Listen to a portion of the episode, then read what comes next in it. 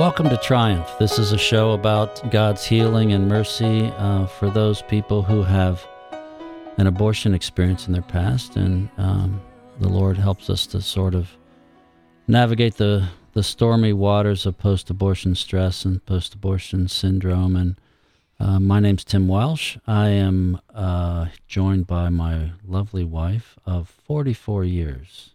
Hello. We're going to celebrate that anniversary just real soon, aren't we? Yes, we are. Doesn't seem like it's been that long. No, it doesn't. Seems like yesterday. It does seem like yesterday. You're Am I listening to us. Am I convincing anyone? Oh yeah. Well, let, no, let's. I'm kidding. Shall we try to just talk over each other this whole time? You want to? I'll be quiet. That'll be fun. No, I mean you know, just people can. It'll give people a, a sense of of how our life is generally. Oh, we really are. 44 years it, it just we finish each other's sentences etc um st gabriel radio that's where you that's where we're Yes. we're you're on here today so i thought today you know we we uh, visited um uh, men and abortion long time ago i don't know how long we've Yeah. been doing this It's been a while. been Yeah. doing this for two or three years and and it just seems like we might want to revisit that in in the context of where we are today and and how there's a renewed sort of accountability for um, activity out of marriage Yes. Let's hope. so I and I I really just think you know just statistically you know let's let's walk through some of the stuff and then I I think a really fun thing might be to talk about how a woman feels about how a man feels. Does that make sense? yes. that sounds very straightforward. It sounds kind of weird. Anyway, so what I'm thinking is is um, what I what I think about is a, a couple of things. One is that generally speaking, when a man impregnates a woman who is not his wife, and you know it- whether it's a teenager, you know we're we're we know a teenager right now that has just had her second child at age what twenty three or something. yeah, she's She not a teenager, but I she guess was. she had her first child at 15. 15. hmm And by and large, and, and both of the fathers of those children have just vamoosed. Yes. They took off. Right. And that is not an uncommon thing. Right. Well, the in the first instance, the the boy was 14. Yeah. The young man was 14 and probably scared Young to man. death. Yeah. And, well, yeah, the boy, I guess. Um, probably scared to death, didn't have any idea what to do. And um uh, the the guy now that gave birth to that that is the father of the second child probably did know what he was doing. Yeah. Um, he was more of an adult and a little more mature, but but the fact is that by and large, once a boy finds out that his girlfriend is pregnant, he he kind of freaks out, and and rightly so. right. But then he does what is not rightly so, and that is just abandon the woman. hmm Um, and then the second thing that that occurs to me is that, and and, and statistically, that's that's just uh, incredibly valid. But the second thing that occurs to me is that men are able, and we talked about this the first time we talked, um, that men are able to sort of compartmentalize things. hmm They're able to sort of put things in a box and put them in the side of their brain uh, and not pay attention to them for a while Yes. until they come back up, until Yeah. someone opens the box for them, or until they open the box themselves. hmm Uh, women aren't able to really do that, I don't think. And by the way, I'm not a psychiatrist or anything of the sort. Yes. I, I have no. I, I I did stay in a holiday. No, I didn't stay in a holiday. Inn No, you I did stayed not. at home. Yeah. Um, But yeah, women's brains are they're all everything's connected, everything's wired together. Um, and guys do have that ability to kind of I'm gonna put this in this box. So, so let me um, just ask you. You've you've experienced experienced a teenage pregnancy. Mm-hmm. You also experienced an abortion with me, Yes. and I just am curious as to how you felt about about how the man reacted in each of those cases. I mean, what what was the?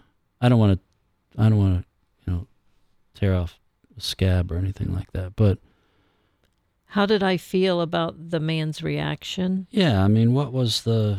I mean, the man's reaction was the man's reaction, Correct. and it was abandonment in both cases. correct. One more so than other, I think. But, but Yeah. what?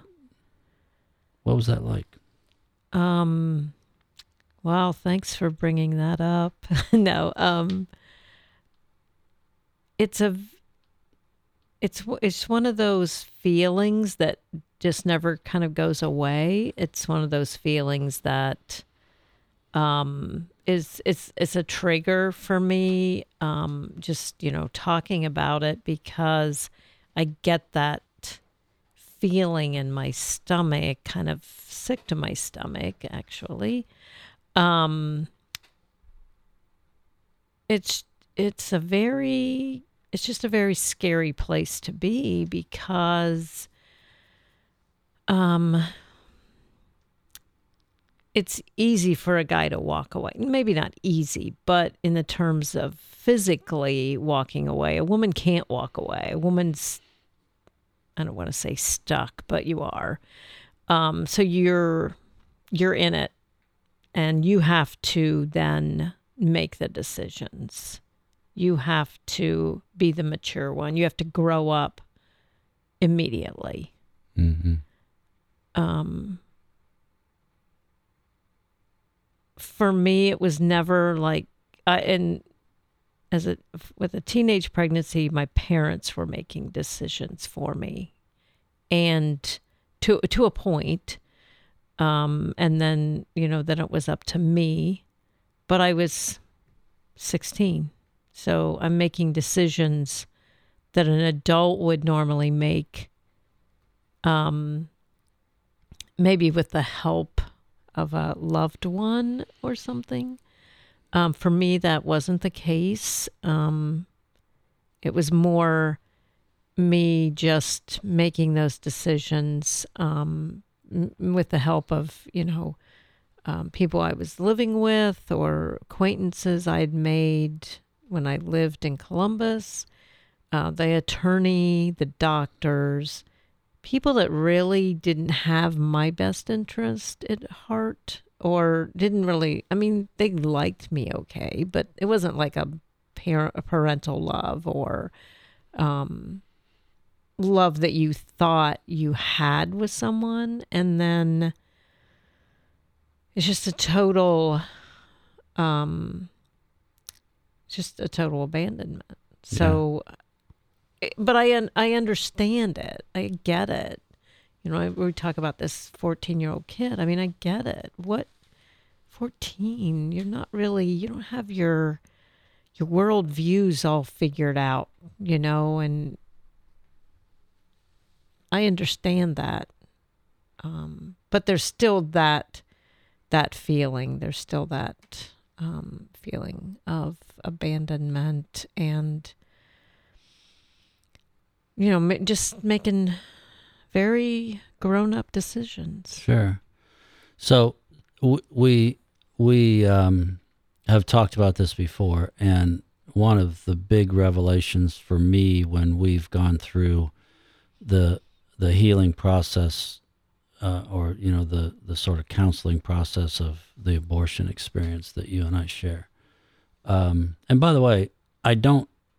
I, I want to acknowledge I, I don't feel like I share that experience. I mean, I don't have the same experience that you did. No, absolutely. It it even just physically. right, I mean, as you described the process and everything, I didn't I wasn't there. right. And and even if I was there in the building, I wouldn't have experienced what you experienced. Absolutely. The invasive nature of it and all that stuff Correct. you know um but again the vast majority of relationships end within six months of the abortion hmm experience. I mean the, the, far and away the vast majority of them do. And i just wonder you know when you uh, the the big revelation for me was that you know i just when you told me you were pregnant and you told me you were going to have an abortion i immediately did what i thought was the right thing. Mhm. and that was, dear, I'll support you in anything you do. right. If you want to, if that's what you want to do, just do it. And I, not in a million years would I have ever thought that was abandonment. But, and, and, you know, besides the point that I left the next day on vacation and was not even around. yeah. But I didn't, I, what I think you, what did you really want to hear? I mean, I think I know what you really wanted to hear, but I was wrong the first time. I probably wrong the second time. So, so I don't I don't know. I I was so dead set because of my prior experience that I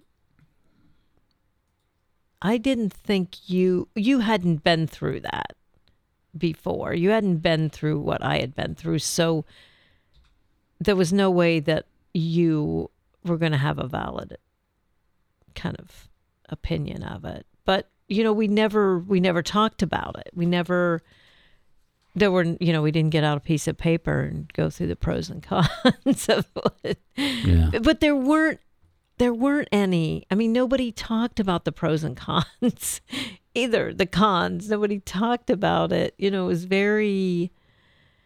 This is just no big deal. We'll just take care of this, and and you'll go off skipping away, and it'll be the best thing.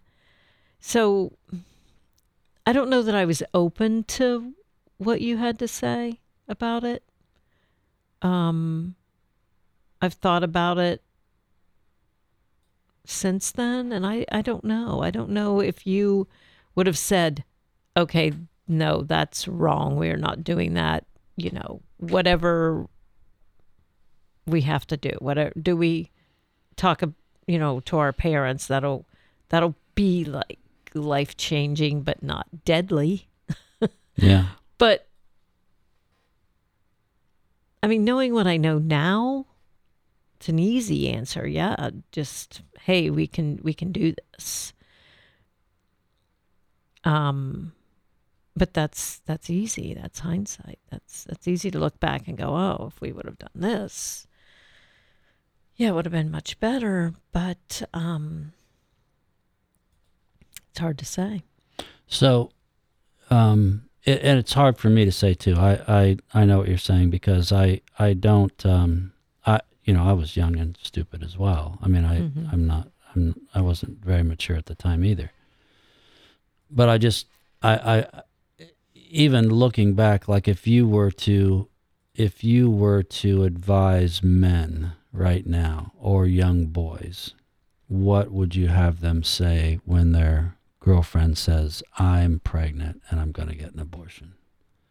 I mean, I know outside of the pro life, you know, uh, we know Right, we know what's involved here, but outside of just being pro life and wanting to have a child come into this world healthy and, and alive and all that, um, what what do you think would matter? What what do you think?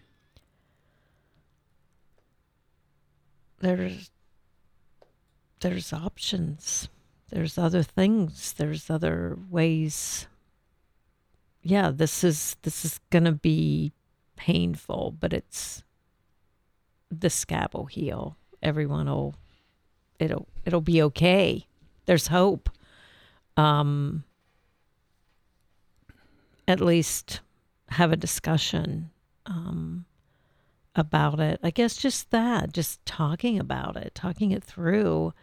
Um and you know the the result may be the same, but at least um talking about it. But who's who's that mature at 15, 16, 17 to you know, let's have a conversation about this and you know, who does that? But but uh, just leaving um but not forcing your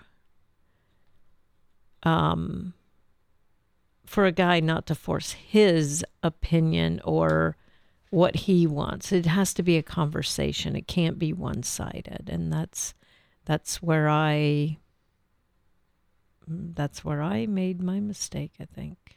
Yeah, I don't. I I I don't want to revisit the qualifications of that, but I I do uh, I do appreciate. It. I've got a couple other comments I want to make. You're listening to to uh, Triumph on St. Gabriel Radio. This is a show. It's a conversation between two people who have experienced abortion together, and who are still together, which is amazing. Yeah.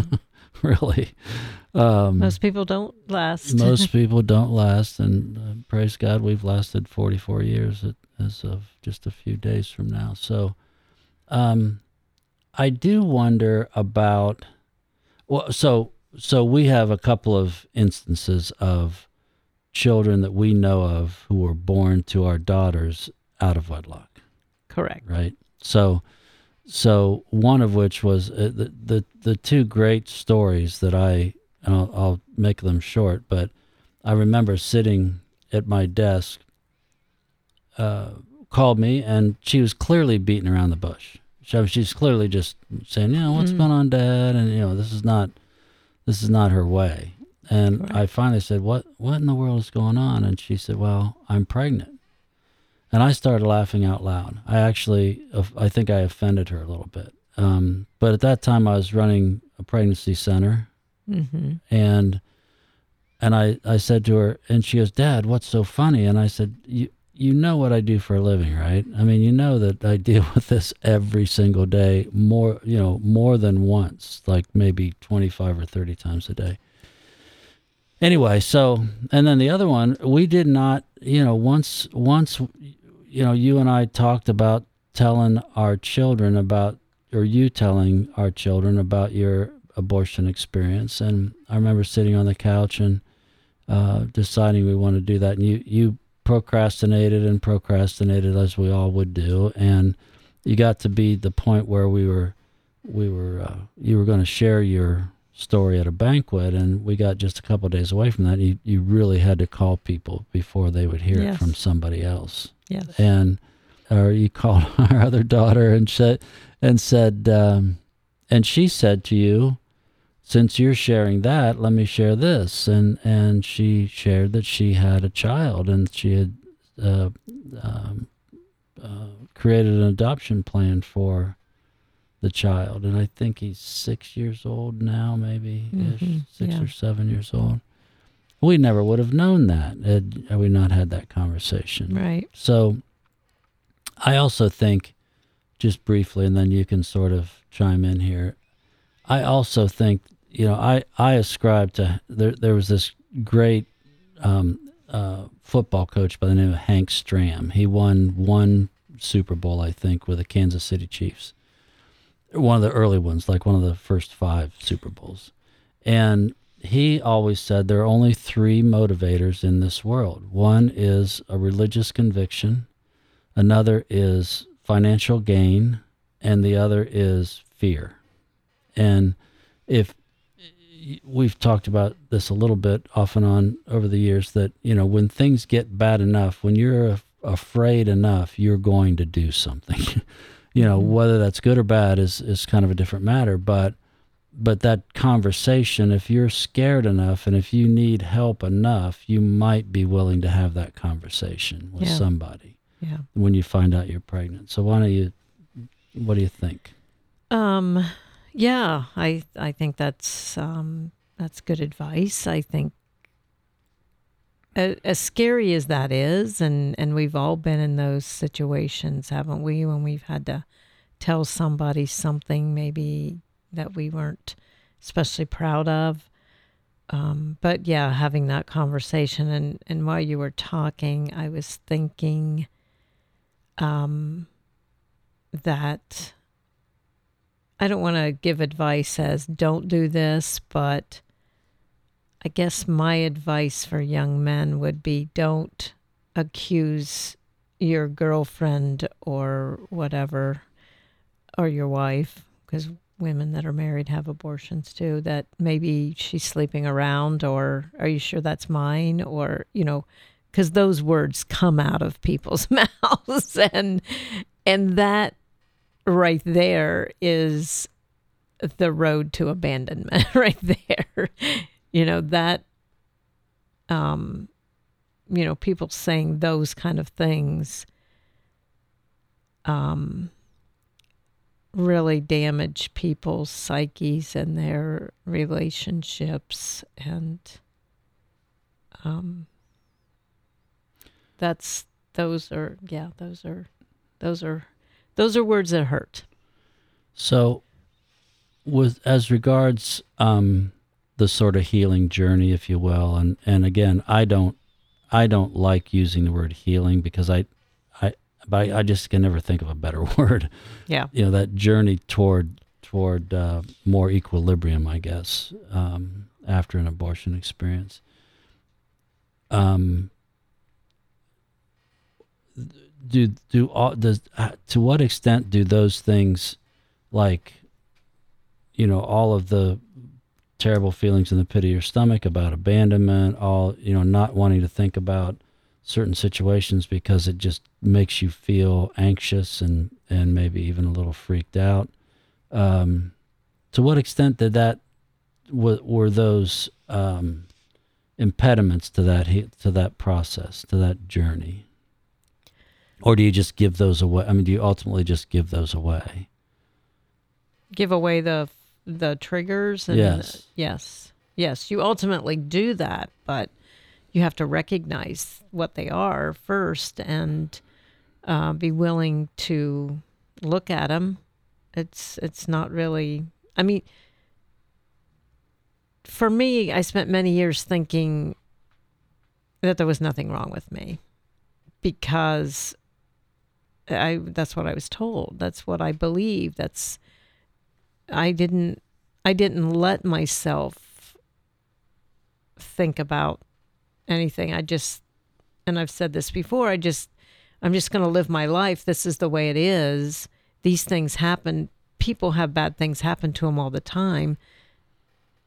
And they do just fine. So I'm just going to live my life and then it'll be over one day and I don't need to address this because nobody nobody's shouting it from the rooftops that there's that there's issues that there's reason for pain or guilt or shame from having an abortion. Nobody nobody says that. So you just you just keep it inside. Just keep it in there in a tight little bundle. Yeah, and you know, I um, um, I, I had a revelation on the way up here. We, we, we were we were talking on the way. We were specifically talking about playing outside and dogs just running all over the place, and we were we were specifically talking about stepping in dog doo doo. you know, I mean, because because we all step in that. We all have at one point, and Right. you know, the first thing you do is you try to you try to rub it off on the grass and and you know that that gets some of it away but it doesn't get all of it away and then you know if you've got enough on the bottom of your shoes you you you walk over to the curb and try to sort of squeegee it off with with that and if you can't get that if you can't get it all off then you you sit down the curb and find a stick and try to scrape it off the little crevices in your i you hope know, everyone's having Converse lunch or shoes. something right uh, I know dinner. it's just, but but I, I as we were talking about that, it just occurred to me that's very much like like going through uh, whether it's alcoholics, uh, you know, recovery or whether it's recovery from an abortion experience or whatever. You know, you just kind of you you try to get rid of it on your own first, right and then then you go someplace and get a little bit of help, and you you sort of scrape it off on the curb, and then. Uh, but then at some point you got to poke it with a stick, right? I mean, you got to get you got to I mean this sounds weird, but but you know, welcome to my world. I I I just think that all of which is rather painful and and it all stinks, right? But it it's I think it's an apt um, sort of caricature of what you go through. I mean, because and and one then goes through that one goes through, right? Yeah. That, and then ultimately we said, uh, you know, uh, by the way, if you can't get it all, you take the shoes off, let them dry, so you can bang them off on the, you know, bang the stuff out that way. But, um, it it seems to me like that's kind of a process that you go through when you're sort of recovering from almost anything. Yeah, yeah. Any any traum- any trauma. therapy, yeah, any trauma, then the through therapy and all that. But I do as I as as we have walked through this and we you know this to be true or at least I hope you do. And I and I think men needs to need to hear this too. You know that that the fact that you have gone through what you have gone through in your life creates a great deal of admiration in my mind for you having gone through that. It's um I know it hasn't been easy and I and I think men have to hear this notion that you need to support the woman in your life and Yeah. you need to help her um, walk through this because your experience as a man cannot compare to her experience as a woman. Right.